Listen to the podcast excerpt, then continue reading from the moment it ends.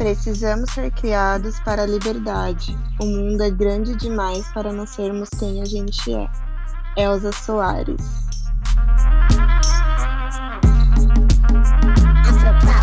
Olá, sejam todas e todos bem-vindos e bem-vindos ao Afropausa, sua pausa no dia para construir junto com comunicadores pretos novas histórias e narrativas que podem mudar o rumo do mercado publicitário. Eu sou a Larissa Araújo. E hoje eu tô aqui com os meus parceiros de podcast, a Laís Alves. Hello, pessoal. O Guilherme Dresch, nosso menino DA. E aí, gente, tudo bem? E a gente tem um convidado muito especial. Eu queria que ele se apresentasse. Eu não sei se eu vou falar blogueirinho ou se eu falo Bruno, então como você quiser que a gente te chame, você diga. Mas aí se apresenta pra gente, por favor. Oi, gente. Um prazer, primeiramente, estar aqui com vocês. Podem me chamar de blogueirinho, não tem problema. É, mas eu sou Bruno Costa, sou produtor de conteúdo de cultura e lifestyle da Vogue Brasil.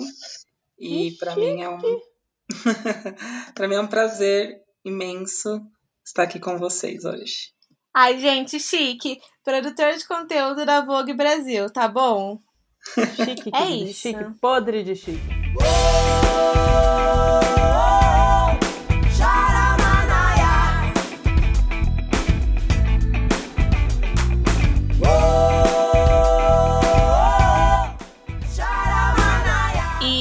Papo de hoje, ele tá bem legal porque somos pessoas diferentes, né? Cada um dentro do seu espaço e local, identificação. A gente vai falar sobre moda, é, especificamente sobre moda como ativismo, mas eu nunca sei se a gente vai terminar falando desse assunto, porque a gente começa falando de uma coisa e termina falando de outra, não é mesmo? E a primeira pergunta que eu queria fazer para cada um de vocês é a relação que vocês têm com a moda, assim, tipo, como vocês se veem hoje e se viram há momentos atrás. Porque, tipo, pra mim, era bizarro porque quem me conhece, tipo, desde sempre, assim, aquelas blogueiras, né? Quem me conhece, sabe?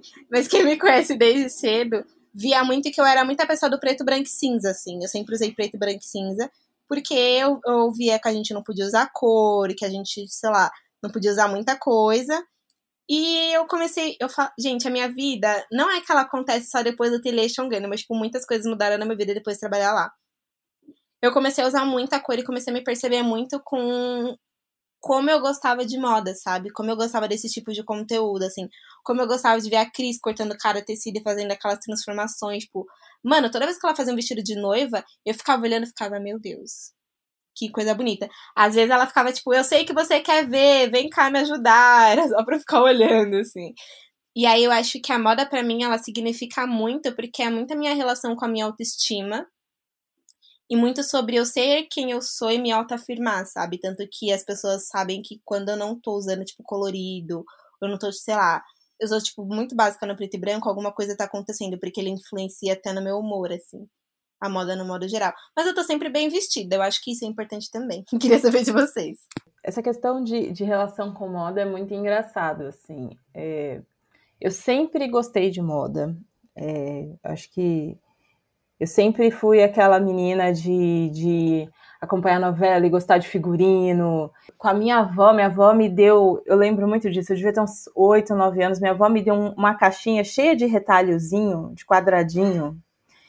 E eu costurei roupa para todas as minhas, para todas as minhas Barbies, não, eu tinha com as duas, assim, e eu fiquei costurando roupa, e eu cortava, e eu lembro que ela me ensinou a cortar de um jeito e costurar, e eu fiz roupa para boneca, assim, para épocas, assim, sabe? Fazia roupa. Eu lembro que perto da minha escola tinha uma lojinha que vendia sapatinho de Barbie. E eu juntava o dinheiro do troco do peru, sabe? Tipo, do um real que o pai dava. E eu guardava o dinheiro até juntar, tipo, R$2,50, R$4,50 para poder comprar um sapatinho diferente para minha boneca. Então, eu sempre tive essa ligação muito forte com moda. É, eu sou aqui, acredito que a pessoa mais velha deste podcast, né, uma jovem senhora de 33 anos, então eu acompanhei o processo de início, assim, do, do movimento de blog de moda, assim, eu sou quem vi a galera começar, tipo Camila Coutinho, é, Lu Ferreira, eu vi essa galera começar, e assim, eu escrevi muito tempo, eu tive um blog, e eu comecei a fazer um blog por quê? Porque eu queria muito usar um esmalte específico, que era o Sereia, da Impala, que era a dupe de um esmalte da, da Chanel. E eu não achava em lugar nenhum uma mão negra usando esse, esse esmalte. E por isso que eu comecei a escrever. Mas eu sempre tive essa ligação muito forte com moda. É, e, e, ao contrário da Lari, dessa questão do colorido, é, eu sempre me vi muito com, uma preferência a coisas mais básicas. Então, por exemplo, a minha cor favorita é azul marinho. Eu gosto de azul marinho, preto e branco, cores menos saturadas. É, a minha cartela é inverno profundo. Então, assim, eu já eu gosto dessas cores que não são tão pronunciadas, tão, tão cheias de luz. E, e eu sempre gostei, mas agora, nesse processo terapêutico, eu estou conseguindo entender que não era só gosto. Tem aí um, um pouco de se esconder, né? De usar uma cor mais menos, né? Não usar vermelho ou não usar um amarelo um laranja, porque isso você chama muita atenção. E sim, tem esse ponto de tipo, ah, mulher negra de vermelho, preta de vermelho não pode, preta usar batom vermelho, não sei o que, não sei o que. Então tem também um pouco disso, ou muito disso. É, eu, eu, eu acredito que tem muito a ver com personalidade, e a minha personalidade ela é um pouco mais tímida, digamos assim. Então eu realmente tenho essa coisa, eu me acho superlativa. Peraí, Guilherme, que eu vou, vou explicar isso. Eu sou uma pessoa que eu me considero uma pessoa muito superlativa. Então, eu falo muito, falo alto, gesticulo, é, sou um, um pouco mais alta do que a média para mulheres. Então eu acho que viso, eu acho que eu já sou apareço demais, então eu me sinto que eu não preciso colocar mais alguma coisa para aparecer, sabe? Eu, eu, tento me esconder assim. Olha que engraçado, eu acho forma. que eu, sempre, eu acho que você é o tamanho da média e eu sou muito menor. Eu sou muito menor, óbvio. Mas para mim seu tamanho tipo é a média, assim. É, não, eu tenho 1,68, mas a média para mulheres é 1,63 até 1,65. A média ah, masculina ah, é 1,70m. Isso, brasileira. A média masculina para brasileiros, né, no Brasil, é 1,70m. Então eu sou um pouquinho mais alto que a média, então me acho superlativa demais, sabe? Eu tenho uma personalidade muito forte, então eu acho que visualmente eu tento me me ocultar de certa forma. Mas eu sempre tive uma ligação muito forte com a moda.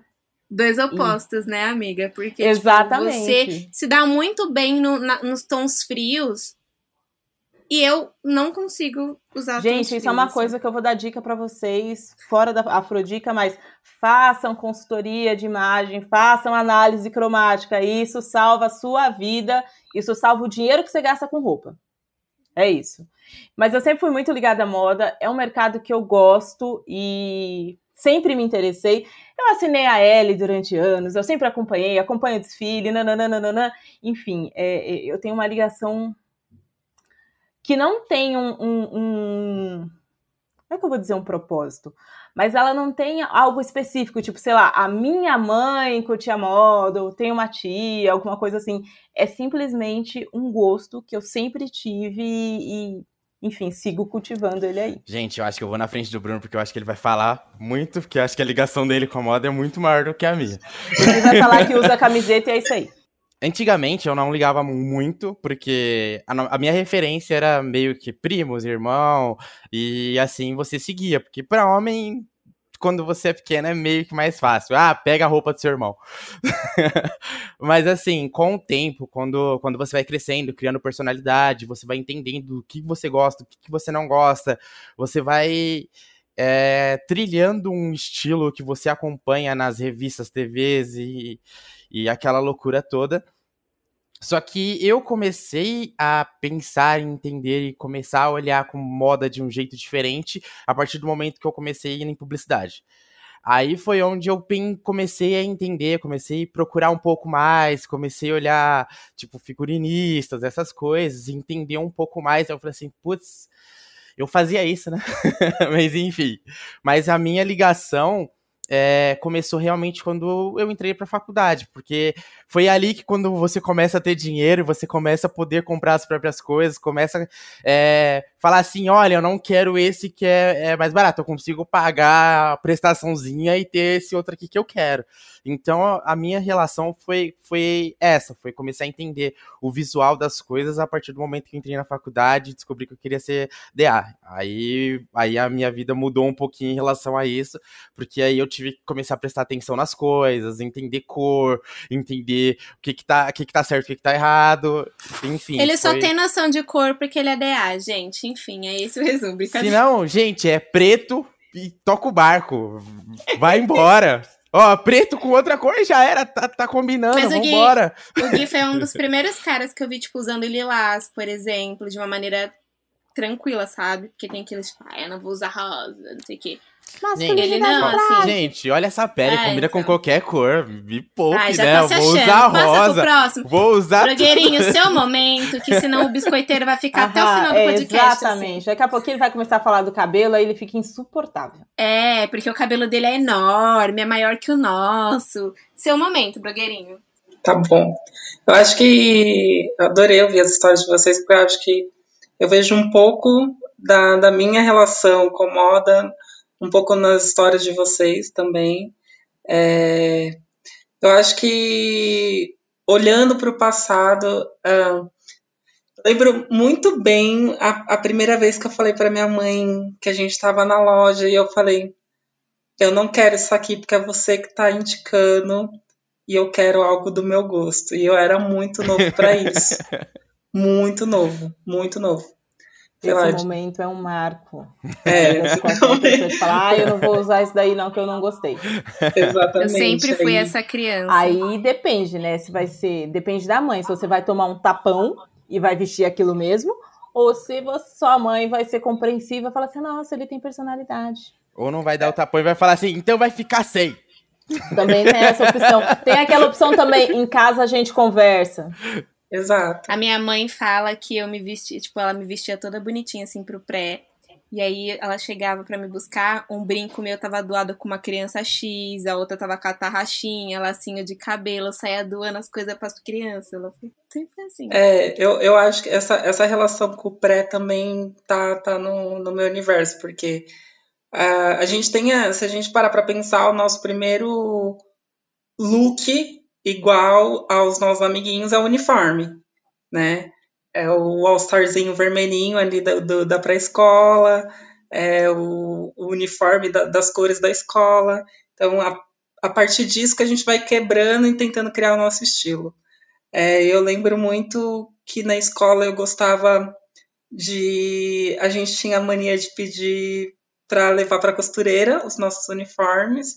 Às vezes a calça, as minhas amigas faziam boca de sino, e a minha fazia mais, mais fina, é, usava camiseta diferente. Então, eu acho que o meu estilo começou a mudar aí. Teve esse dia, esse divisor de água com a minha mãe, que ela, ela teve a atitude assim, ela jogou na minha cara de falar, ah, trabalhe para você querer ter, ter o- a sua roupa, mas como eu era muito, muito novo, não, tra- o trabalho seria ilegal nesse momento, ela, ela, ela simpatizou-se com a causa e, e falou, tá bom, pode escolher o que você quer.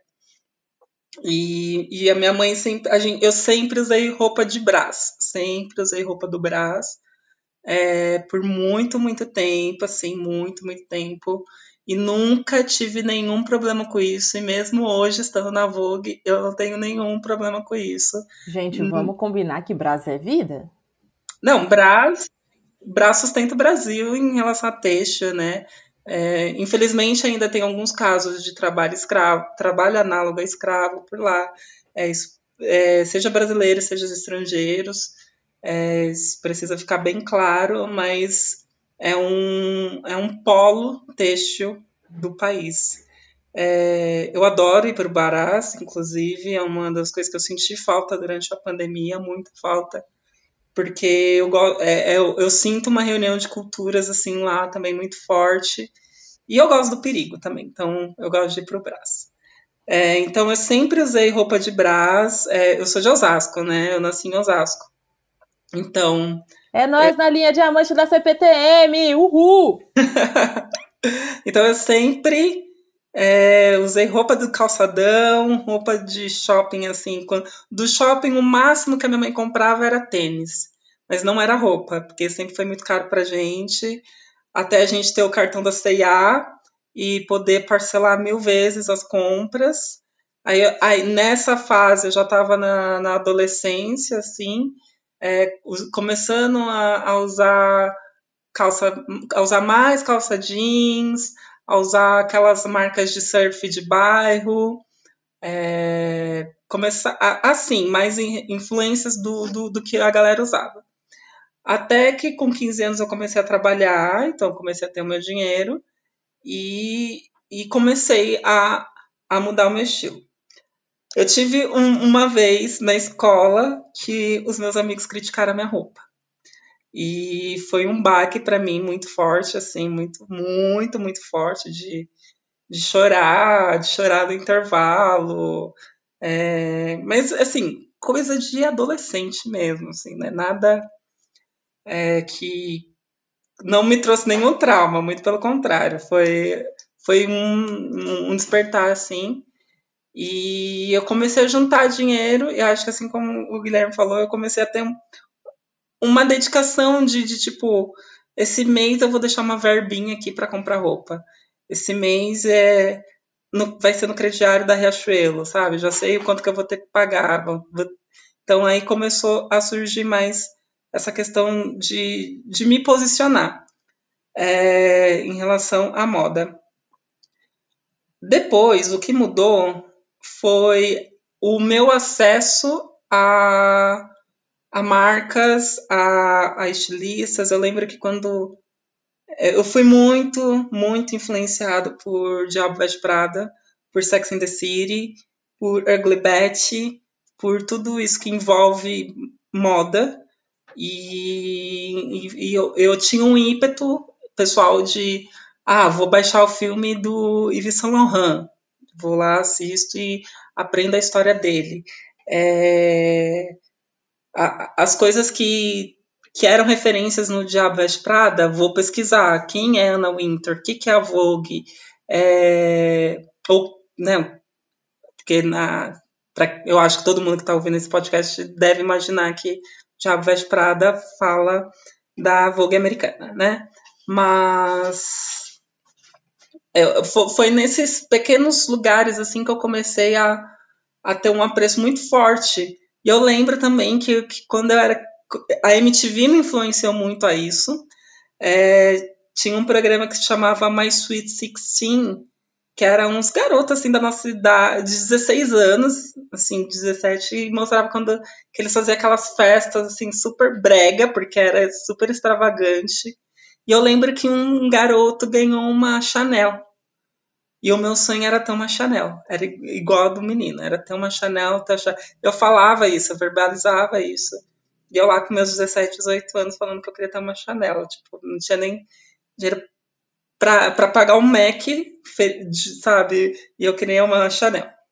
Então, isso foi moldando muito é, a minha relação com moda, até ter um outro, outro divisor de águas, que foi eu entrar na Vice. Né? Eu fui repórter da Vice Brasil, e lá foi onde eu tive muito contato com é, a cultura underground, é a cultura mais.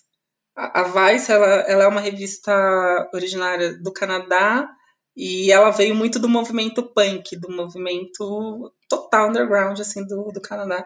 E hoje é um, é um, um monopólio assim de é, é um veículo, melhor dizendo, é um veículo de mídia millennial no mundo, é o maior veículo millennial do mundo, eles se consideram assim.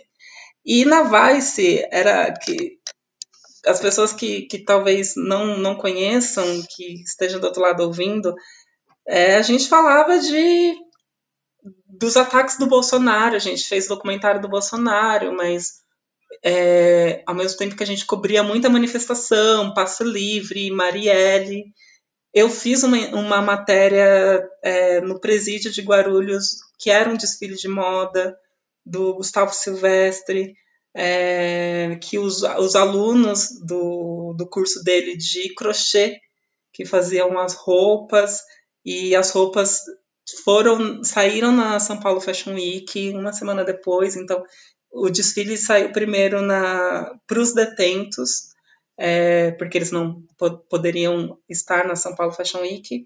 e semana seguinte foi, foi na, na edição de 2018.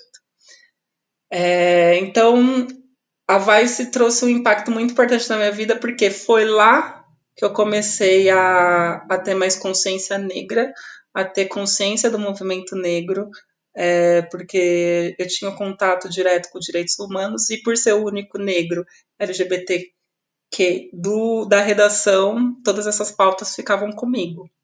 Então, foi onde eu tive muito contato com isso, com essas pessoas, é, o rolê Baticu, o rolê do Elip LGBT, é, tudo foi aí que me formou esse, essa questão de mais identitária, e foi aonde que eu me entendi também como uma pessoa queer, que eu sou uma pessoa também não binária, e eu entendo que roupa é roupa, roupa não tem gênero, roupa é a gênero. Então foi onde eu comecei a usar, a, comprar e usar vestido, a, onde eu comecei a, a usar calça de. a usar brechó, que também veio essa ascensão dos brechós, brechós de Instagram, brechó de rua, físico, a começar a usar calça de cintura alta, é, e, cada, me, e cada vez é, estar mais num lugar masculino sempre me incomodou. É, sempre me fez. Porque existe essa imposição, né? Assim como o Guilherme falou lá no começo dessa questão de quando você é homem é mais fácil que é só trocar ou do seu eu, eu sou filho único. Então pega aqui do seu primo, ou pega aqui do vizinho, ou pega do amigo. É bem fácil isso, realmente mas em questão de identidade chega um momento que você começa a sentir o, o que, que é pra gente o que, que não é, né? O que que, que, que nos foi da, imposto e o que, que é da nossa essência. Então, na Vice eu consegui desconstruir muito isso e foi onde eu também coloquei tranças pela primeira vez, tive tranças rosas, então foi onde que eu realmente me desconstruí assim como pessoa, por mais clichê que isso possa parecer, e hoje, inclusive, estou trabalhando numa revista de moda, então é, acho que te, vocês me fizeram, nesse pouco tempo, pensar nessa perspectiva né, do, do, do Bruno lá da, do prezinho, que adorava aquele. Nem, nem era All-Star, né, gente? Porque era. Meus pais não tinham condição de comprar All-Star. Era um Piratation ali que a gente comprava na loja do bairro também. Né? E que, que era, na, na verdade, no bazar vendia no bazar. Eu lembro que a gente comprava roupa no bazar, é, ia para a escola e era o branco, vermelho e o tênis vermelhinho também. Então, dali para o Bruno de agora, que é um Bruno que totalmente consciente em relação à sua identidade, que não liga de usar vestido, não liga de usar saia, não liga de usar camisão. É, eu tenho uma preferência por usar roupas mais oversized, porque eu acho que, que elas não. De, é um pouco o que a Billie Eilish fala dessa questão da gente, do corpo não ficar muito. Porque as pessoas se preocupam com a forma, se preocupam, preocupam com a cinturinha, pilão, se preocupam com tudo isso. Eu, eu também, me, por incrível que pareça, eu, por ser uma pessoa muito magra, eu me sinto desconfortável de mostrar minha magreza, né? Então, é, tem, a, a, gente tem esses conflitos, então o oversize é um lugar que eu me encontro super bem e coloco assim, acho que isso também construiu esse meu lado blogueirinho que as pessoas cada vez mais estão tendo contato. Mas essa é a minha história em relação com a moda. É doido porque cada um tem um, um pontapé, assim, né? E cada um tem uma marca, por exemplo. O Gui fala, tipo, ah, é a questão de, tipo, a relação do homem com a moda que não é muito bem vista ou a Like se sentir, ela, né, se sentir uma pessoa, ela é uma pessoa mais alta, ela achava que ela tinha que se apagar um pouco. Ou eu, por exemplo, por ser uma pessoa menor e achava que primeiro eu achava que cores não era para mim, aí depois eu cheguei no momento e falei, tô nem aí, vou usar mesmo, vou fazer. E aí eu achava sempre que era por conta de eu ser pe pequena que eu tinha que usar cores. E eu entendi que não era por conta disso, assim, eu usava porque eu gosto, eu tô usando uma blusa que tem verde, tem azul, tem laranja, não sei o que, e eu sigo fazendo assim, assim. Não é uma coisa que seja, meu Deus, essa menina tá vestindo todas as cores possíveis. Eu faço de uma maneira harmônica, dentro da minha cabeça, uma, uma maneira harmônica. Mas eu acho que cada um tem uma relação diferente, assim, isso é extremamente importante, né? Porque uma coisa que a gente sempre fala é que todo mundo é plural, assim. Tipo, eu não sou só a Larissa do Afropausa, a Laís não é só a Laís do Afropausa, você não é só o Bruno Brugueirinho, né? São as pessoas diferentes que partem de princípios diferentes. Mas eu acho que um dos principais desafios da gente como população preta é não se sentir representadas em relação à moda. Assim. Não, é, é muito legal você falar sobre isso, porque eu tive uma, uma. Eu pude perceber, hoje eu tenho completamente noção em relação a isso, mas eu sempre tive mulheres pretas como referência de, de moda, sempre. Eu já tive a franja da Rihanna, eu já pintei meu cabelo, uh, que, que, era aquele assim de lado e aqui raspado, então eu já tive. Era a, o que eu foi, foi a primeira vez que eu também tive processos químicos, que é, acho que todo, toda pessoa que, que, que, passa por isso, por alisamento, sabe quanto é sofrível passar por isso, mas é uma questão de estética, de beleza. Ao mesmo tempo que eu queria muito ser loira igual a Beyoncé, e eu fiquei loira igual a Beyoncé. É, então eu sempre, sempre me vi muito, muito a minha primeira ídola quando eu era adolescente era a Luciana Mello. Então eu sempre tive essa questão de tranças iguais às dela, porque eu sempre achava muito lindo. Thais Araújo sempre foi uma das minhas principais referências assim também de de, de putz, tanto de lugar para estar em trabalho, na mídia, em comunicação, mas também tipo é, essa coisa até mesmo assim, meio LGBTQ dessa questão da diva, eu sempre estive muito próximo, muito próximo, muito próximo, em querer ser, em querer me vestir, em querer ser igual a as pessoas negras. Na Glibet, por exemplo, uma das vilãs que era editora-chefe da revista era uma mulher negra, né, que é a Wilhelmina. É, foi Miss, foi Miss Estados Unidos também, se eu não me engano. É, então, tipo, é muito legal você trazer isso também, dessa questão, como a Laís falou, da questão do esmalte, que ela não vê uma mulher negra com usando, ou uma referência de uma mão negra que tivesse aquele esmalte ali, e o quanto isso, o quanto isso constrói as pessoas que a gente está aqui hoje em dia, sabe? E, e para mim ter essa percepção do quanto que essas mulheres negras, sem falar da minha mãe, claro, obviamente, né? a primeira referência. Nossa, eu só usava as roupas da minha mãe. Gente, minha mãe que sabe, às vezes que eu pegava os saltos dela e saía andando em casa. E hoje eu tenho uma Leves raríssima, raríssima dela, que ela me deu assim, para mim é xodó, assim, que não, todo mundo vê, ai, nossa, que legal, servir em mim, mas eu, eu faço questão de falar, foi a minha mãe que me deu, mas é minha. Mas, enfim, é, é, muito legal a gente pensar nessas questões de referências. Não é nem legal, né?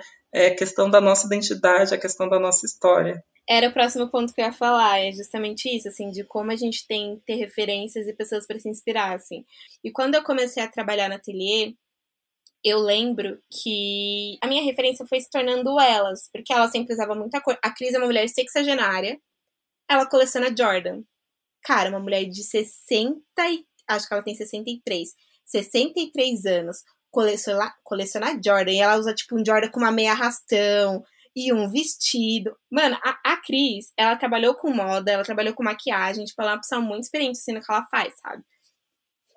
E é doido porque eu fui aprendendo com ela, assim. E o que eu curto muito na ateliê é que as coisas são muito personalizadas. Eu me vejo, sabe? Eu me vejo usando cor, eu me vejo nesse momento, eu me vejo nesse espaço, e foi através de referências pretas. E as roupas do ateliê são todas feitas em tecido africano, então eu me vi numa moda em África. Eu me identifiquei não só na questão de me vestir, mas como identidade mesmo.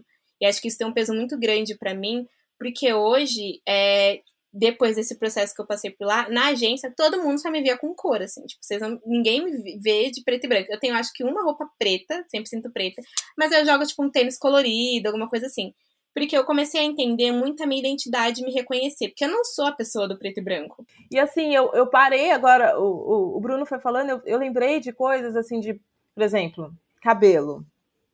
Eu sempre gostei muito de trança, sempre achei muito bonito, mas eu comecei a trançar o cabelo com 30 anos, é, com 30 anos, porque meu pai nunca gostou de trança. Né? Meu pai sempre, não, não vai fazer, não gosta, não gosta, não gosta, plástico no cabelo, sei o quê, caneca longa, blá, blá, né? Pensando isso lá em, na década de 90, né? A minha infância é da década de 90. Então, meu pai não gostava, e aí, agora com 30 anos que eu comecei a trançar o cabelo. Mas eu lembro que no colegial, as minhas duas melhores amigas, é, elas eram ruivas. A Sábata era ruiva já, aí a Janaína entrou na escola, eu acho que pouco tempo depois ela pintou o cabelo, e quando juntou as três, eu também fiquei ruiva. Então, tive a minha fase ruiva. Então, a gente era chamado de os três palitos de fósforo da escola. Porque onde estava uma cabeça de fogo, tava as outras. Ache uma foto, pelo amor de Deus. Cara, Laís, eu, eu, eu, eu preciso... Ruiva. Ô, Laís, eu você tá falando, eu, eu tô rindo, porque eu tô lembrando da minha infância, meu Deus. Que era castanho escuro, violeta intenso da vela. Que era um, um, ele, ele tinha a cor da casca da uva, assim, sabe? Bem Imagina essa menina lisa, ruiva, Laís, pelo amor de Deus. E aí, Deus, quando batia a luz, que ele dava aquele vermelho mais intenso, mas ele ficava bem mais sutil, porque, né, enfim, eu. Mas, assim, são essas coisas de referência, assim. Aí, quando a minha, minha irmã veio morar em São Paulo, a minha irmã mais velha, ela é nove anos mais velha do que eu. Pera só um minuto, Lai. A gente vai disponibilizar a foto da Laís e Ruiva no grupo do Telegram, pessoal. Gente, juro que se eu achar, eu, eu coloco lá. Não tenho certeza, mas eu vou, eu vou buscar essa informação. As minhas as pessoas em que eu me inspirava inicialmente era minha mãe e minha irmã. E eu lembro que a minha irmã saía para trabalhar, eu usava o salto dela tudo, pegava a roupa dela e tal, tal, tal. Então você tem essa, essa coisa. Então, realmente, as minhas primeiras inspirações, é, minha mãe e minha irmã, é, aí depois a gente vem com outras inspirações, assim, de, de, de, pessoas de novela, atrizes, modelos, mas assim, achar uma inspiração numa pessoa negra demorou um pouco mais. Assim, é, é mais recente. A gente brinca aqui em casa que enquanto eu sou a mais discreta e tá, tá, tá, minha irmã é a mais perua. Mas ainda assim a gente tem essa, essa, esse norte básico que é, que é o estilo que era da minha mãe. Você estava falando de uniforme eu estava tentando achar, mas eu não achei.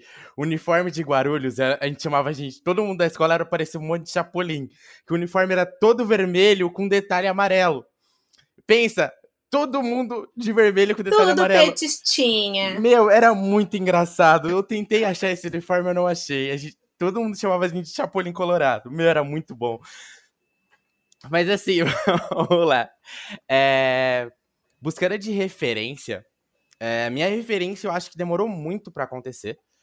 É, por quê? Primeiro que filho de mãe solteira, então ou era comprar roupa ou era comer. Então a gente comprava uma vez por ano, que era meio que aquela a roupa que você vai passar o Natal.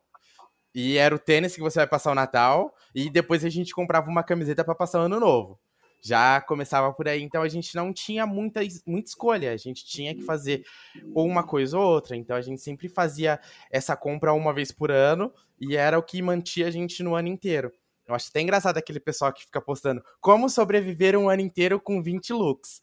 A gente tinha um look para sobreviver o ano é, inteiro, então me O poupe, look né? do Natal era que a gente usava na primeira semana da escola, o do Ano Novo a gente usava na segunda. E, Pelo amor de Deus, né, gente? E graças a Deus que tinha uniforme, porque aí o uniforme segurava o uniforme e tal. salvava muito. É. Então, tipo, essa roupa de, de final de ano era quando a gente ia pra uma festinha, a gente ia pra alguma coisa, então a gente já segurava esse, essa roupa pra lá. Beleza, então a gente começa por aí, então não tinha muito o que fazer. A gente não tinha o muito o que comprar, a gente tinha aquela roupa e era isso. É, depois que a gente foi crescendo e tal, aí foi melhorando as coisas, a gente conseguia pequenas conquistas ali, pequenas conquistas. Então a gente começou é, a ganhar esse estilo. E foi na época o que? MTV, aqueles clipes da MTV que a gente começa a se espelhar na, no hip hop americano. Mas era o que a gente tinha. Eu, eu tava dando risada, porque eu lembro da gente dançando Black Sharp, eu tava começando a rir aqui sozinho. Enfim, então era aquelas É um roupas... misto de vergonha alheia com saudade. Mas, mas é era real muito bom, era muito bom, era muito bom. Aí, então, era, era, era a referência era o quê? Roupa larga, era a gente olhar o 50 Cent naquela ostentação, era a gente olhar o Usher dançando e falar assim, nossa, essa roupa é muito da hora, vamos procurar fazer igual. Então, então começou por aí, começou. Essas minhas, minhas referências começaram no hip hop americano. Então, minha referência foi quando começou, eu comecei a ver realmente MTV, hip hop americano, a gente começava a olhar os clipes e, e a gente começava a se espelhar nisso, a gente começava a ter essa construção de estilo aí.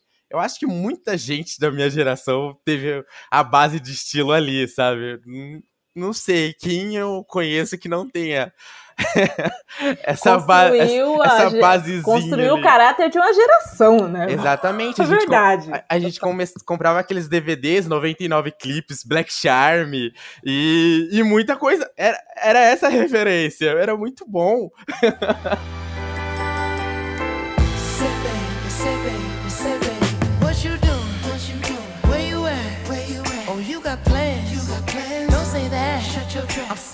Agora eu vou puxar para as afrodicas. Então, eu queria que vocês indicassem coisas que vocês gostam, estão consumindo, estão amando. E aí, sobre como a gente estava falando, por exemplo, sobre masculinidade, masculinidades, que eu fui corrigida recentemente, e como as pessoas, principalmente os homens, tipo, não têm essa questão de se perceber, se conhecer e se cuidar, eu vou indicar um livro que eu presenteei, inclusive. Na verdade, eu vou indicar dois. Deixa eu achar meu, meu carrinho aqui da Amazon. E um brechó. O brechó chama Elétrica Brechó. É um brechó preto. E aí tem, tipo, umas peças incríveis, assim. E tem umas camisetas com frases. Eu fico, gente. Tudo pra minha carreira. Chama Elétrica Brechó. É um brechó de. Como que chama aquela cidade que tem nome preto? Ribeirão Preto. Nossa, ótimo. Como é que é o nome da cidade que tem o negócio preto? Ribeirão Preto. Ribeirão Preto. Ribeirão, mas eles, tipo, enviam para todo lugar, e aí é um lugar, tipo, super assertivo, sabe? Eu acho que eu tô nesse momento de consumo consciente, assim. Eu não uso jeans, muito, tipo, é muito difícil vocês me verem usando jeans, porque o consumo, o que, quanto de água que você gasta para fazer uma calça jeans é extremamente absurdo, extremamente ridículo, assim. Eu não uso muita roupa, tipo, de fast fashion, porque são lojas que têm trabalhos com serviços análogos à escravidão, principalmente a Zara, uma vez eu, uma amiga minha encontrou um bilhetinho de uma mulher pedindo socorro da Renner, então não compro mais. Eu uso muito o consumo de pessoas pretas e visto pessoas pretas, porque eu acho importante. É lógico que às vezes não tem como a gente fugir. Mas eu acho que o consumo consciente ele vem de fortalecer os nossos também, sabe? Então, Elétrica Brechó. O livro, o primeiro livro que eu vou indicar é Homens, é Homens Pretos Choram, mas aí antes do choram tá entre parênteses não, ele tá bem baratinho no Kindle. Eu, se eu não me engano, eu acho que ele tá de graça no Kindle, viu? Não tenho certeza, mas eu vou dar uma olhada. Qualquer coisa, você manda mensagem que eu mando o link pra vocês do livro. E o outro é Seja Homem, a Masculinidade Desmascarada, que esse é de um cara que, se eu não me engano, ele é da África.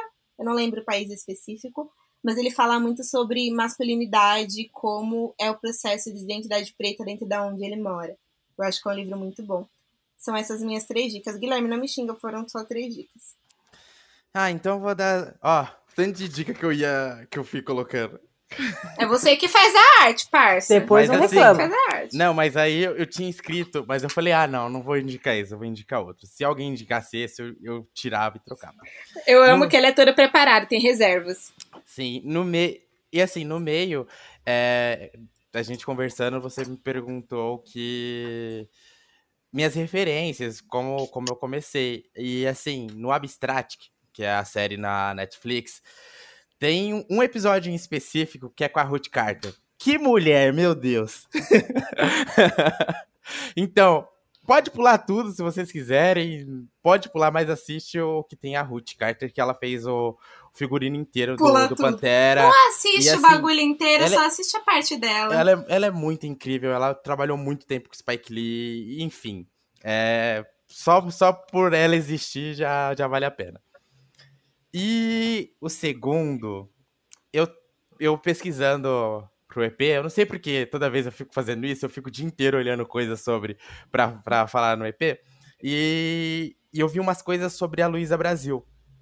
Que eu achei que, que ela foi muito foda, tipo, a, o percurso que ela fez para chegar onde ela é hoje. E assim, eu vou indicar o perfil dela, que é mequetre, mequetrefismo, quase não sai. eu só vou com essas duas. Eu Não, eu vou com três. Eu vou. Uma delas é o Isaac, Isaac Silva, que eu ia colocar como dica já, ela já era já minha segunda dica.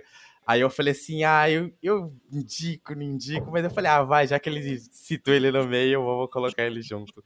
E vamos nessa. Eu vou com essas três também. Eu vou dar três indicações também. A primeira vai ser Favela é Moda, o filme do Emílio Domingos, que estreou na semana passada, se não me engano, foi na última semana de janeiro, que fala sobre uma agência de modelos da favela do Morro do Jacarezinho, é, do Rio. Então, mostra muito essa questão da moda, da representatividade e principalmente da representatividade periférica. É, acho que toca alguns assuntos que a gente falou aqui neste episódio e de se conhecer como o que, que é beleza quando se você cresceu em um lugar que é negado isso para você e os lugares também de ocupação. É, vou e está disponível no Now, se eu não me engano, numa plataforma no Now. Eu acho que dá um Googlezinho porque tem o site do Favela Moda e lá tem mais informações sobre é, a disponibilidade do filme. E a minha segunda indicação, aproveitando também assunto moda, é o Clube da Preta, que é o clube de assinaturas que tem no Instagram, que tem site, você escolhe o plano de de acordo com o seu estilo e você pode receber por mês ou uma camiseta em um livro de um autor negro ou negra, é, um todo mês um look mais robusto, é, street, amarelo, né, o look da Lab, o vestido da amarelo foi um dos primeiros lugares que saiu, foi no Clube da Preta junto com o site, então é, também acho que é sobre o, o, a nossa grana preta fazer ela girar. E por último, eu vou deixar uma dica muito pessoal, muito pessoal, mas também de muito fácil acesso, que eu considero como uma bíblia. É o meu segundo álbum favorito da minha vida inteira e tem também uh, um pouco de. Acho que a primeira música traz um pouco de tudo que a gente falou hoje, que é o Beyoncé, o álbum da Beyoncé, que para mim é é uma bíblia, assim como eu disse. É o melhor álbum é, dela. Me, me permitiu a acessar lugares muito muito pessoais e, e não, te, não desmerecendo nenhum nem um pouco Lemonade, porque eu acho que o Lemonade foi um dos álbuns mais necessários do século, mas, Mas o melhor que... dela é Beyoncé, vamos combinar? É, Lemonade é, um álbum importante e decisivo para muitas pessoas entenderem sobre seu lugar como seu lugar de preto. Mas Beyoncé é o Beyoncé. É o Beyoncé, exatamente. Então, essa fica como a minha dica audiovisual. A, a, um, o, o Vision álbum, né? Então tem as músicas, os clipes à vontade.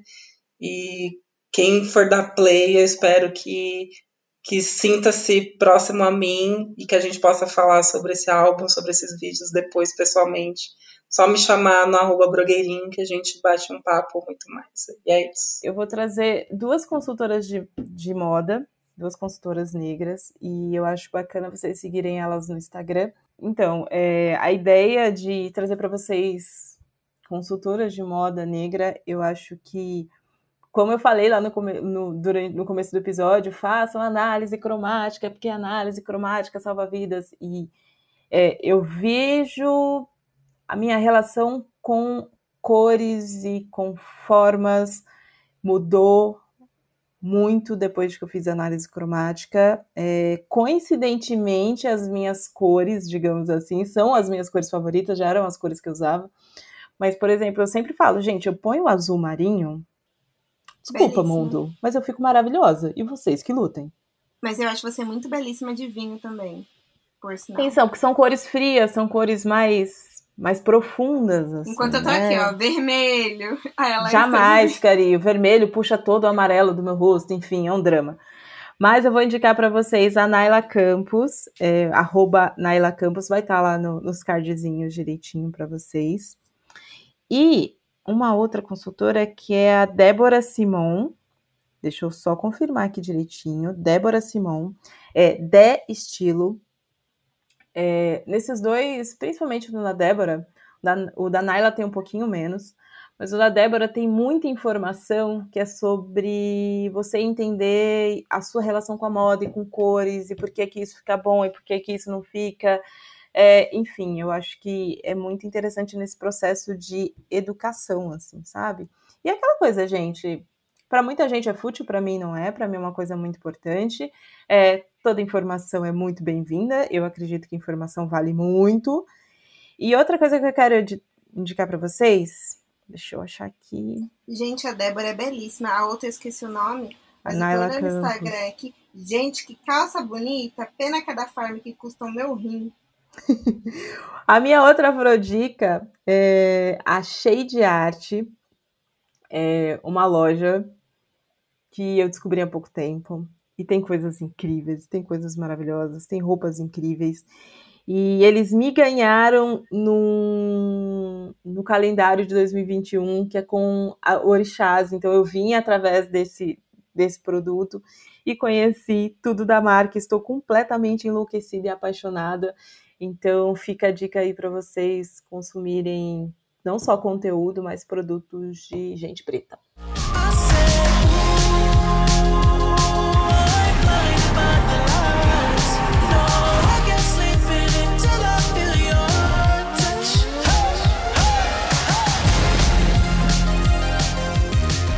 Mas é doido, porque, tipo, como, como a gente se representa muito, se via muito representado no audiovisual, na verdade não se via, né? Seu problema. Mas eu acho que como a cultura preta tá sempre presente nas nossas roupas, assim. O Gui, ele é muito fã de rap, por exemplo. Então eu tenho certeza que ele se vestia, tipo, com aquelas roupas largou. Com certeza. Olha lá. Teve, teve tipo... uma época que era muito ridículo, aquelas calças largas com um desenho de hip hop na perna. Eu tinha! Eu tinha essa calça, eu lembro. e é isso, assim, porque como a gente se via representado através do pouco que a gente tinha, sabe? Mas, qual foi o primeiro momento que você comprou uma. O que vocês compraram uma peça e falaram, mano, não é pelo preço, assim, é pelo tipo, eu vou comprar e é essa questão. Porque para mim, a primeira vez que eu comprei uma, uma coisa que, abrindo aspas, né, cara, eu fiquei com muito remorso, tipo, mano, é muito dinheiro, tem gente que não gasta tudo isso para comprar uma roupa, não sei o quê. Ou nem que seja um tênis, assim. E aí eu fiquei olhando e falei, gente, o que, que eu tô fazendo? Olha o dinheiro que eu tô gastando nisso aqui. E aí eu lembro que eu comprei um tênis. E recentemente eu comprei, tipo, um tênis um valor bem caro, assim. E aí eu postei no Instagram, tipo, ah, é pra isso que eu trabalho. E aí as pessoas, mano, isso daqui é muito caro, não sei o quê. Eu fiquei, Sim. Mas eu me dei esse presente, sabe? Eu pude ter esse privilégio de, tipo, de comprar uma coisa que eu sei que eu vou gostar e foi um investimento que eu fiz para mim, assim. Foi a primeira vez que eu comprei sem culpa. Mesmo que seja uma coisa muito cara. Porque a gente, quando é preto, uma coisa que me falaram uma vez, eu não lembro que foi, mas foi, tipo, na JWT, que me marca muito, assim. Tipo, diferente das pessoas brancas, a gente tem toda uma família por trás. Então, por exemplo, VR, meu VR, meu VR era para meus pais para comprar coisa. Nem que eles não precisavam assim, mas a gente sempre ajudava. Então, sei lá, tem que ajudar a família, tem que pagar as coisas para a família. O Geek, por exemplo, tem carro, ele carrega a mãe dele para cima e para baixo, não é tipo, ah, eu tenho um carro para mim fazer as minhas coisas, é muito mais pelas pessoas. A gente sempre tem toda essa carga familiar em volta, assim. Então, se dá o luxo de comprar uma coisa sabendo que, sei lá, tipo, a família às vezes talvez não tenha, é um peso muito muito difícil. E a primeira vez que eu comprei, tipo, é isso, assim, eu fiquei, mano. Era o dinheiro de, sei lá, de comprar comida, de comprar não sei o quê, mas eu falei, tá tudo bem. Tipo, tá todo mundo confortável, tá todo mundo saudável. Eu posso me dar um presente, tipo, eu tô ralando pra caramba pra fazer isso, sabe? E eu queria saber como que foi esse momento pra vocês, porque pra mim foi esse momento de, tipo, mano, choque de consciência, tipo, ai, eu tô linda, mas hum, posso ficar pobre amanhã. Foi isso, assim. Eu, pra mim, não foi, não foi uma coisa pra mim. Quando eu comprei quando eu tive um gasto com, com beleza e não foi para mim, porque assim, de, dentre esse tempo, a gente sabe que filho de mãe solteira e ela vai dar tudo pros filhos e não vai ter para ela. Ela toda, a gente sabe que o cenário é esse. É, minha mãe, ela sempre usou aplique. Ela sempre usou. Ela tinha um problema com a autoestima dela, que ela sempre usava aplique e o cabelo longo e tudo. É, não faz muito tempo, faz um ano e pouquinho que eu peguei, falei assim, mãe, tira seu aplique que eu vou te levar no melhor salão de São Paulo e você vai fazer todo o tratamento, você pode pagar, pegar o que você quiser. Então, tipo, eu deixei muita grana, eu falei assim, foda-se, faz o que você quiser e pega o que você quiser, gasta com os produtos que você quiser, porque eu vou pagar.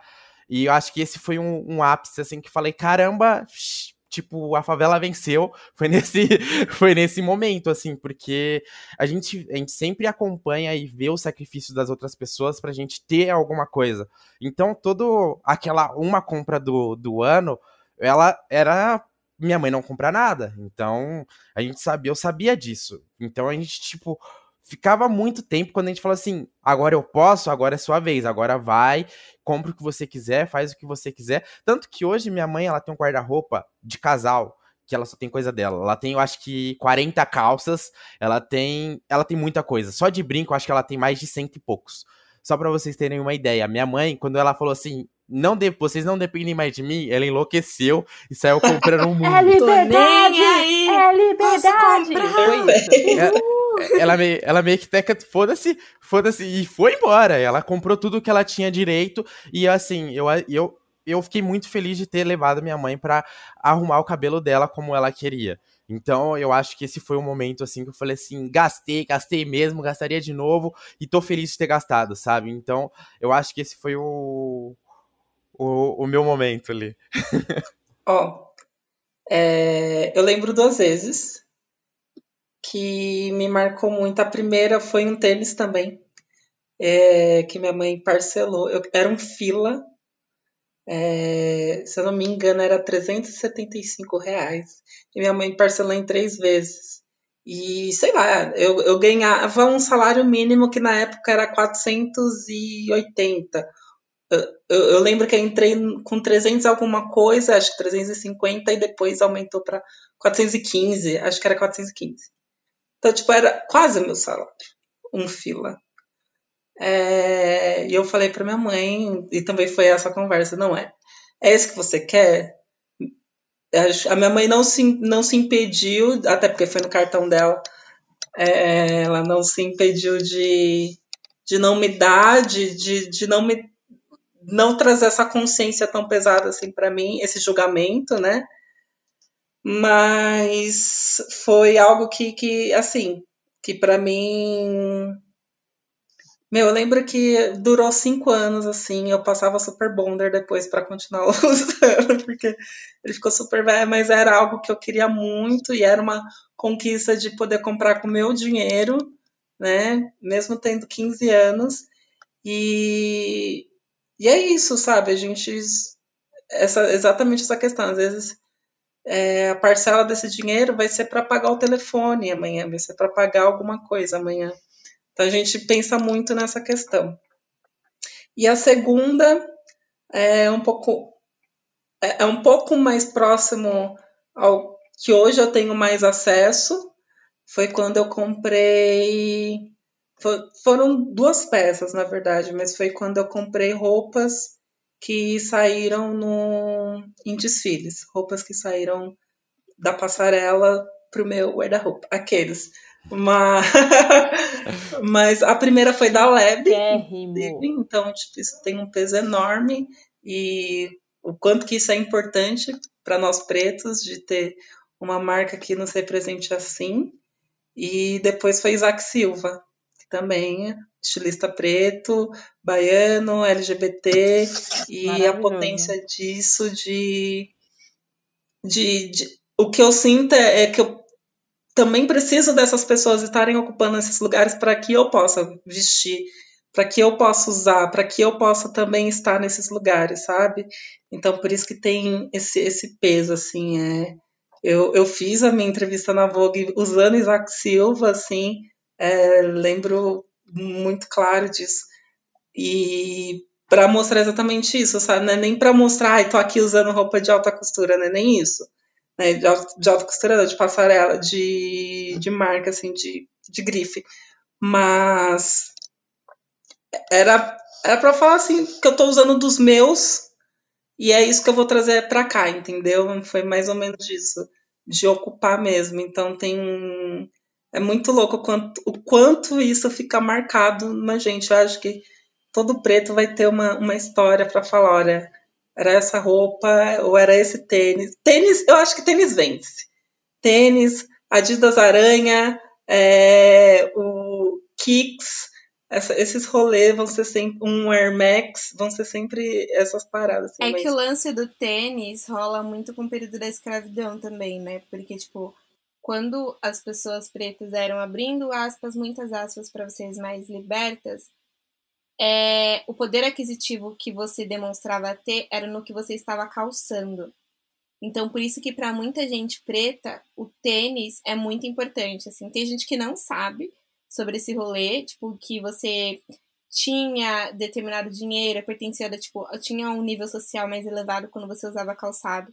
E por isso que pra gente é muito importante, assim. E é louco porque tem coisas que são inconscientes, mas são ancestrais que a gente carrega consigo e não sabe, sabe? O rolê das pessoas pretas com tênis me lembra, tipo, me faz muito pensar nisso, assim. E você não vê, por exemplo, um preto com um calçado que não seja, abrindo aspas, né, mas, tipo, bonito socialmente. Eu vi um post no Instagram ontem, eu tava tentando procurar, mas eu não encontrei. Que era foto, tipo, de dois pés, assim, pretos, era uma criança, e a menina tava usando um saltinho lilás, todo bonitinho, com pé hidratado, e a mãe tava com uma rasteirinha, a rasteirinha tava aberta. E aí, é, a pessoa que fez o post colocou, meu, isso me faz muito lembrar da minha infância, sabe? Eu quantos meus pais não deixaram de, tipo, sei lá, de comprar um calçado para eles para que a gente sempre estivesse 100% bem vestido, para que a gente sempre estivesse muito bem empoderada, assim. E o sapato, ele marca muito a população preta por conta desses momentos. Não, e tem uma coisa, só para adicionar, assim, eu acho que a gente sabe o que, que é andar com sapato sujo, sabe? Eu acho que a gente sabe o que, que é, assim como o Gui falou do de, ai, 20 looks para durar um ano, a gente sabe o que é passar de um ano, a gente sabe o que é usar até desgastar, e se quando desgasta a gente usa de alguém, dá um jeito, passa super bonder, uhum e por aí vai, mas a gente sabe realmente. Tem muita coisa social por trás disso, então. Uhum. É muito, muito forte isso que você trouxe agora, é, é muito a nossa realidade mesmo. Eu, eu vou responder a, a pergunta da Lari, mas assim, eu me sinto muito fora do lugar para poder falar, porque é, eu já falei aqui em outros episódios o quão privilegiada eu sou e o quanto eu vejo dos meus privilégios quando eu tô aqui conversando, não só aqui, né? No, Privilegi no privilegiada não, né, amiga? Porque a gente sabe que a sociedade é do jeito que é. Quanto alguns acessos você tem. Isso, sobre os. É, exatamente isso. Assim, o quanto eu tive alguns acessos e quanto eu tenho ainda, né? É, então, essa questão de, tipo, ah, ter que deixar de comprar alguma coisa para poder ajudar em casa, enfim. Essa pessoa passou a ajudar efetivamente em casa há pouco tempo, porque nunca foi uma questão, é, sempre foi um ponto que meu pai sempre trabalhou que nem um cavalo para poder manter a casa, manter a família, enfim, sempre trabalhou exaustivamente e continua trabalhando faz 60 anos, semana que vem, mas continua trabalhando que nem um cavalo para poder, enfim, manter a família. E, uhum. e, é um uhum. propósito muito dele. E ele é do tipo, cara, ah, aniversário, vai dar. Não, não compra presente para mim, não, que eu não quero nada, não. Não quero nada, não gosto de nada, às vezes fica gastando dinheiro comigo, gasto dinheiro com vocês, sei o que, sei o que. Pareceu o pai do Cris, paga uma conta. não, e a dele nem foi do tipo, Sim. paga uma conta, assim, sabe? Sempre foi do Era tipo... tipo, eu prefiro que vocês tenham e para mim não precisa. É, não, não, Minha não é precisa é e tal. E, e parei, assim, para pensar em coisas que eu não consegui ver assim uma compra que fosse tão significativa nesse sentido de cara cheguei lá e tal mas era uma compra eu, eu lembrei de quando eu comprei não era não é grife mas enfim quando eu comprei o primeiro sapato caro eu sou viciada em sapatos uhum. assim, é um vício semi-incontrolável que eu deve ter, devo ter mais ou menos uns 40, 50 pares de sapato dentro do armário. E faço limpezas periódicas, porém consumo periodicamente. Assim, eu sou do tipo, ai, ah, tô tristinha de TPM, um salto. é isso. Básico. Nossa, acordei, putz, briguei com alguém, briguei com o namorado. Tô briguei triste, com o crush. Vou comprar um Comprei um sapatinho aqui, Nossa, passei que, na loja comprei Que um controle tem nisso? Ai, acordei meio. Compre sapato. Nossa, me chegou uma mensagem, compre o sapato. Não, Nossa, não, anotei não. errado, compre o sapato. Assim, é, é, é... Minha unha quebrou, vou comprar, vou comprar um, um Chanel. Nossa, seria meu sonho? Seria meu sonho, mas eu ainda não cheguei nesse patamar, mas estou trabalhando para Alô, Chanel! Me patrocina. É, eu lembro de quando eu, quando eu comprei a primeira sandália que eu que era um modelo de sandália que eu desejava muito, assim, e para mim é o modelo de sandália mais bonito que tem, que é aquela sandália de salto, de tira no tornozelo e tira só no pé. Eu sou completamente apaixonada por essa sandália. Eu já tenho umas cinco cores diferentes. Amiga, a coleção... não é gladiadora não, né? Porque gladiadora é Não, não, não é gladiadora não, mas dependendo ah, do modelo bom. da gladiadora, você segura bem. Depende do modelo, depende do look, o depende da pessoa. O estilo Jesus não é legal. Não, o modelo de Jesus não é muito bacana, não. Mas eu comprei essa sandália e eu lembro da satisfação de ter aquele modelo. Uhum. Que para mim era muito marcante, assim, assim, o, o quanto ter aquilo para mim era, era muito era, uma satisfação muito pessoal, assim, de tipo, cara, eu, eu tenho esse modelo de sandália. É um modelo de sandália que, tipo, não é um modelo de sandália que você vê as pessoas usando dentro do trem. Porque ela é muito delicada, assim, sabe? Tipo, não é uma sandália para você andar, bater. Sabe? É uma sandália que ela tá pedindo um carro. Né? Você Exato. precisa de um carro para usar com aquela sandália. Eu aqui em Itapevi, né, com as minhas calçadas, com as calçadas irregulares e, enfim, não dá para usar, né? Não dá para usar. Então, assim, era, era uma sandália que eu queria muito, era um modelo de sandália que eu queria muito, e era um motivo muito especial, porque era a minha formatura da faculdade. Então, cara, era o vestido, era a sandália, era a não sei o que, era a não sei o que. É, eu, tinha, eu ganhei anel de formatura do meu pai. Então, assim, tinha todo um simbolismo muito grande ali naquele momento de tipo, eu estou concluindo a faculdade, estou me formando publicitária e eu quero me formar daquele jeito. Sabe? Tipo, eu quero uhum. estar linda, eu quero ser incrível. Eu sempre tive muito problema de autoestima é uma coisa que, que, que, vem mudando assim nos últimos tempos, mas eu lembro que foi a primeira vez que eu me olhei no espelho e falei: Meu, você está incrível, senhora, a senhora está maravilhosa. Foi no dia do meu baile de formatura. Porque o vestido era lindo, porque a sandália estava linda, porque o meu cabelo estava incrível, porque a maquiagem estava incrível, minhas unhas estavam. Eu estava incrível. Aquele dia eu estava. Sabe a Cinderela? É pois eu estava a, a própria, assim, eu estava e se linda. sente, tipo, empoderada, né? Porque como isso é difícil, assim, a gente se sentir Sim. bem com nós mesmos. Porque ao mesmo tempo que a sociedade está te derrubando o tempo inteiro, falando que não é para você estar tá usando, que você não é aceita, ou que seu corpo não é naturalizado, quando você usa uma peça e você se sente bem com aquilo, além de ser um ato político, é uma autoafirmação, assim, de eu sou assim e eu me sinto muito bem, assim como isso é potente, sabe? E quanto isso faz, e quanto isso faz sentido assim para o quanto isso foi importante para mim e eu vejo assim vi nos olhos, na, sabe, ali na minha família, assim, todo mundo que foi comigo pro meu baile de formatura, estava todo mundo muito feliz, estava todo mundo muito, está todo mundo muito bonito, porque era o baile de formatura, era um momento muito importante. Então, assim, eu tenho essa, essa ligação, assim, de tipo, dessas compras com esses momentos, mas tem muitas coisinhas específicas, assim, que, que, que eu comprei. Eu lembro que o primeiro perfume mais caro que eu comprei, clássico Too Too Sexy da Carolina Herrera, quem tem 30 anos e nessa faixa sentiu que 70%, 80% das meninas na balada usavam o mesmo perfume, a gente usava o mesmo perfume, porque esse era o perfume da época. E assim, eu lembro quando eu comprei ele, eu tava, foi o meu primeiro trabalho e a gente tinha uma amiga que ela era. Como é que fala? Ela era moça, fazia voo internacional, então ele veio de Nova York. Foi uma coisa incrível. Nossa, meu Deus, tem um perfume que veio de Nova York. Então, assim, são pequenas conquistas, assim, que são. São pequenos luxos. Tipo, cara, eu tenho um perfume de grife. Tipo, não, não tô usando Boticário, estou usando Carolina Herrera, sabe? Então, são, são é, é como a Lari falou, né? Eu, eu, tive mais acessos, eu tive condições de ter, de, de não ter essas, essas dificuldades, mas também tive esses momentos de conquistar determinadas coisas e essas coisas serem muito significativas, porque é muito sobre isso, é tipo, é, é sobre você se enxergar pertencendo, se enxergar é, podendo. Você pode. E não pode no sentido financeiro, de tipo, putz, eu posso comprar. É no sentido de, cara, eu sou uma pessoa e eu posso ter. Você se permite ter, você se vê que você tem essa possibilidade de ter. E aí, claro que tem as questões financeiras, né? Mas assim, é sobre. É interno, sabe? Você vê que você pode ter aquilo. Uma coisa que eu sempre falo e que eu falei recentemente no episódio do Lado Negro que eu participei é que a gente tava falando sobre o White People Problems, né? E aí a gente tava contando as experiências, assim, foi um episódio bem engraçado, mas teve uma hora que uma coisa que eu pensei muito, assim, do tipo, cara, é fútil.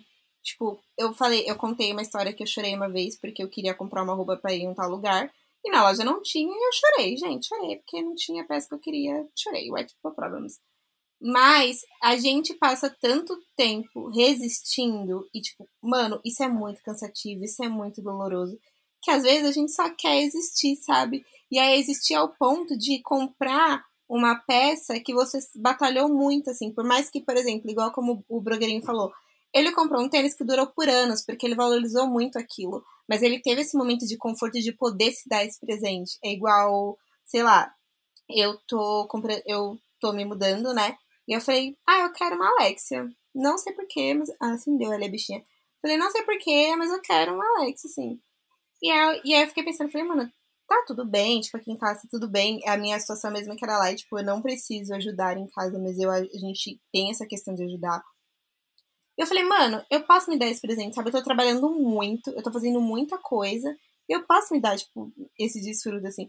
E é engraçado porque é uma coisa fútil. Mas é uma forma de eu me sentir vivendo, sabe? Tá tudo bem você, às vezes, querer comprar uma coisa a mais só porque você quer se sentir bem e confortável com aquilo.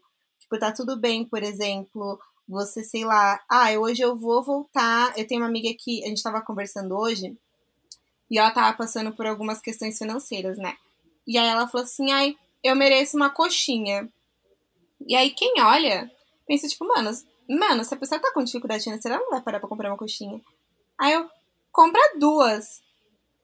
Ela, mas amiga, eu não preciso. Eu falei, você merece se dar uma coxinha se você quiser, sabe? Querida, compra um é cento de coxinha, uma garrafa de Coca-Cola, senta no chão e come. Você merece se dar esse privilégio. Não Ou é vai um no luxo. ragazzo e compra o dobro. É isso, tipo, Boa. se dê esse momento de se presentear, sabe? Se dê esse momento de ter o seu autocuidado, assim. E é isso, comprando, sei lá, uma blusa que você viu no brechó. Mano, é um investimento que você tá fazendo por você, assim. O maior investimento que você faz e que você não. que você vai ter um retorno que seja uma sensação boa pra você, é um investimento que você faz pra você, assim. A primeira peça de roupa que eu comprei quando eu, quando eu comecei a trabalhar, isso lá em 2011, foi um cardigan branco. Ele tá aqui até hoje. Ele tá furado? Ele tá furado. Ele tá. não sei o que que é aquilo. Ele tá desse jeito. Mas eu olho pra ele e eu lembro do meu primeiro emprego, assim. Tipo, eu lembro tipo, que eu saí da loja e falei, paguei com meu salário. Assim, gente, foi muito barato, foi muito barato. Meu salário não dava nem pra falar que era um salário? Não dava. Mas foi um momento que eu comecei a parar pra pensar, tipo, é isso, assim. E aí é muito doido porque a relação que a gente tem com o dinheiro é louco. Porque eu tava conversando com essa mesma amiga hoje, eu falei assim pra ela: quanto que você precisaria ganhar em salário pra você se sentir confortável? Ela, eu não sei. Aí, o quanto que você vale profissionalmente? Ela, não sei. Ela, ah, acho que, tipo, ela pegou e falou assim: acho que mil reais, ok. Eu falei, você é louca? Ela, mano, a menina tá. A menina é, ela é médica veterinária. Ela quer. Eu falei, você é doida? Tu, tu, tu, tu, tu tá usando o quê? Sabe? A gente não sabe se dar valor, assim. A gente não sabe reconhecer as pequenas coisas. A gente acha que o pouco já é extremamente o suficiente. E, Mas, mano, se Lari, o sabe o luxo, que que sabe, é? de valer mais. eu acho que tem muitos pontos aí antes do se dar ao luxo que você vale mais. Eu acho que primeiro é, a gente não tem noção de valor. Não. A gente não tem noção de, de dinheiro, de quantidade de dinheiro. Porque, tipo assim. E é outro ponto, a gente, gente não tem noção do sobrar. Não, e assim, eu, a, a gente chega nisso ainda, porque primeiro a gente não tem noção de dinheiro, de tipo, cara, e até antes disso, cara, o que, que é ser, o que, que é confortável? Se a gente é falar isso, um, assim. a gente chegar para um pai de família e falar assim, cara, o que, que, é, o que, que, o que, que é confortável para você? Confortável para mim é eu pagar minhas contas, ter dinheiro, ter comida no pa, contas pagas, comida na mesa. Na, na, mesa. Isso não é conforto, isso é básico.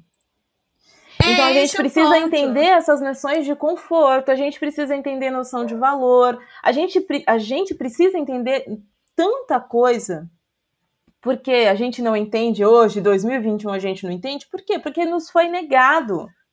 Nos foi negado durante os, todos os anos de escravidão e nos foi negado depois. Nós uhum. agora, essa geração aqui, nós que estamos aqui batendo esse papo e a galera que está ouvindo, é a galera que está começando a ter acesso à informação para saber o que, que é, para entender o que, que é e para aí sim mudar a chavinha, o modus operandi e daí correr atrás disso. E outra coisa que você estava falando, cara, se der valor, se der isso de presente, isso é autocuidado. Uhum. Isso é uhum. amor próprio. Autocuidado não é só você acordar de manhã, lavar o seu rosto com o seu sabonete para a sua pele e passar um protetor solar. Autocuidado significa você ter autoindulgência quando a situação não tá boa. É você Investir ter cuidado você. com seu com a sua saúde emocional, com a sua saúde física, com a sua saúde psicológica sabe? Então, tipo, meu, se sentar e comer uma coxinha é o que vai salvar a sua vida, senta e coma a sua coxinha, sabe? Se comprar um sapato, a fútil aqui, mas sim, fútil gosta. Se comprar determinado sapato, ou por exemplo, eu sou muito fã e muito fã. Tem duas bolsas que eu sou completamente apaixonada, que é a, a, Marcy, a Mercy da, da Chloe e a Motorcycle da Balenciaga. Eu sou completamente é apaixonada. E quando eu vi que a Renner lançou uma versão da Balenciaga, tirei dinheiro, não sei da onde, e eu comprei. Porque eu falei, gente, entre pagar, tipo, 170 reais, porque eu lembro que foi 170 reais numa bolsa versão Balenciaga da Renner e, e ter dinheiro para conseguir pagar 15 mil reais numa Balenciaga, foi aí, né, Brasil? me dei de presente a minha versão da minha Motorcycle Balenciaga. E tá aqui guardadinha no meu armário, toda bonitinha. Tô um xodó com essa bolsa. Mas assim, naquele momento aquilo era importante para mim. O que, é importante pra gente? O que que naquele em determinado momento, naquela hora ali que você está, seja em apuros, assim, aí quando eu digo apuros, essa sensação, né, essa coisa de você não estar confortável, o que, que vai te trazer conforto? O que vai ser uhum. esse abraço quentinho, né? É uma comida, é uma bebida, é um sapato, é uma sessão de massagem, é fazer a unha, é fazer o cabelo. O que, que te dá prazer? O que te vai te dar esse conforto? Essa noção de conforto. Então a gente precisa muito parar de investigar, parar de se olhar se analisar. Com mediocridade, a gente tem que parar de se olhar com mediocridade. Exatamente, a gente, a gente se vê com mediocridade, a gente acha que a gente não precisa. Cara, a gente precisa sim. E a gente vai continuar precisando cada vez mais. E vamos ter. Claro, né, gente? Vamos trabalhar aí, vamos fazer É, vamos rolê, ralar, né? não vamos se vamos trabalhar, não vamos, vamos se estudar, Aqui, ó. É isso, sem fazer dívida, vamos pagar, vamos se esforçar para pagar a vista, né? Não vamos fazer mais dívida, mas assim, se der o luxo, às vezes, o luxo pode ser uma coxinha. Tipo, vai viajar. Gente, vai viajar. Vai viajar, gente. Eu voltei de viagem recentemente e descobri o. Eu amo viajar, né? E aí, é, eu tava conversando com o Augusto porque, tipo, ele é uma pessoa que nunca viajava. E eu falei pra ele, mano, você já tirou, tipo, descanso? Ele, ah, não. Falei, não, mas eu não tô falando que a gente não vai trabalhar, porque a gente é publicitária. Falei, mas dá pra gente trabalhar em qualquer lugar, literalmente, do mundo, assim. Então, vamos tirar esse momento? Ele, ah, não, não sei. Eu falei, tá bom, tô comprando aqui. Tipo, tô, paga o seu, seu, seus rolê e vamos. E aí foi um momento que, tipo, as contas estavam tudo pagas, já tava tudo certo, tipo, contas paralelas, assim. A gente podia se dar o luxo de viajar, sabe? E a gente simplesmente viajou, assim. E foi um momento que eu tô. Ah, eu voltei, eu fico, gente, você que é preto, viaja, sabe? Viaja, viaja. Gente, viaja Nem que seja pra praia, pra, pra, pra, outro lugar, gente, aluga Airbnb. Tá, assim, gente, agora viaja. não, viu, gente? Estamos na pandemia, não pode viajar, dá uma segurada. Mas assim, gente, é aquela coisa, tipo, Cara, se, se permita isso, se programe, se organize, mas se permita, porque muita coisa a gente não faz porque a gente acha que a gente não pode. E, bicho, a gente pode tudo que a gente quiser. É a foto dos amigos pretos na praia. É você gastar o seu VR no Starbucks. É você ir no Outback, porque, putz, você adora Outback, você quer comer lá. É você ir falar, nossa, eu vou no Terraço Itália porque eu quero ver o que, que tem lá, naquele negócio que todo mundo fala. No VR. Permita. No VR, gente. Passou VR, só vai. Só vai. eu sou o tipo de pessoa que leva marmita para o trabalho para gastar o VR no Starbucks. Escolhas. Eu também. E eu é também. isso. E sou feliz tomando meu caramelo maquiado com leite de amêndoas. E o meu frappuccino de morango. Queria dizer, quando, quando a Laís estava falando, eu acho que ter esse autocuidado é perceber o que, que a gente dá valor, seja ele físico, seja ele sentimental, seja ele o que for, né? O valor é a gente que dá, né? É, eu lembro, ah, quando você estava falando, Lari, de, dessa questão de ser fútil, mas o que, que é a regra de fútil, sabe? Essa régua que, que é fútil? Talvez é, pode ser fútil para você, não pode ser para mim, pode ser para outra pessoa. É tudo. E é, tá tudo ali. A sua régua é você quem faz. Cada um de nós tem a nossa régua e não adianta nos medirmos pela régua do outro. Então, o que é fútil para você, para mim, é absolutamente essencial, importante. Meu Deus, não vivo sem. E a gente já sabe que a, a nossa regra de gente preta já tá aqui, né? Já tá. É, a gente, a gente se mede com muita, com muita agressividade. A gente, uhum. a gente não se trata com carinho, a gente não se vê com carinho, né? A gente não se vê com bons olhos. Então, cara, eu acho que é isso, gente. Vamos nos olhar com mais amor. É difícil, é custoso, dói, incomoda, você se sente em outro lugar, você se sente ali, parece que não é você, mas é olhando com mais amor para a gente que a gente vai encontrando essas pequenas coisas, essas pequenas motivações, essas pequenas alegrias da vida, e a gente vai entendendo o, o que faz parte e o que não faz parte. Eu amei que virou um papo super reflexivo sobre o consumismo e a gente tá, tipo, é isso, assim, tá vendo? O podcast Moda é ativismo via. e a gente tá mandando o quê? Todo mundo gastar.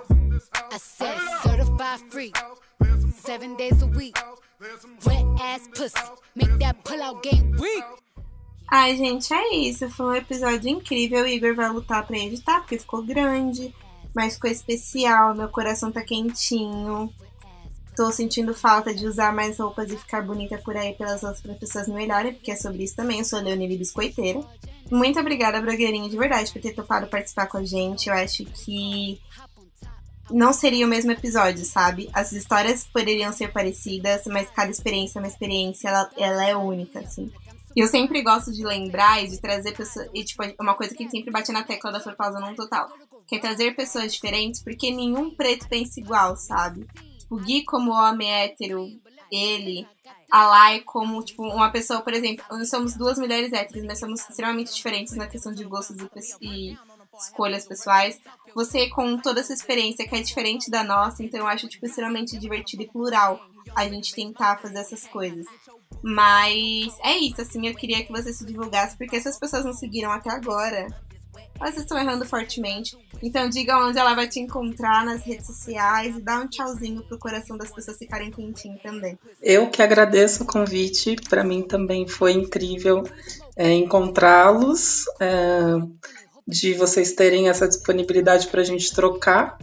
É, com certeza foi uma troca.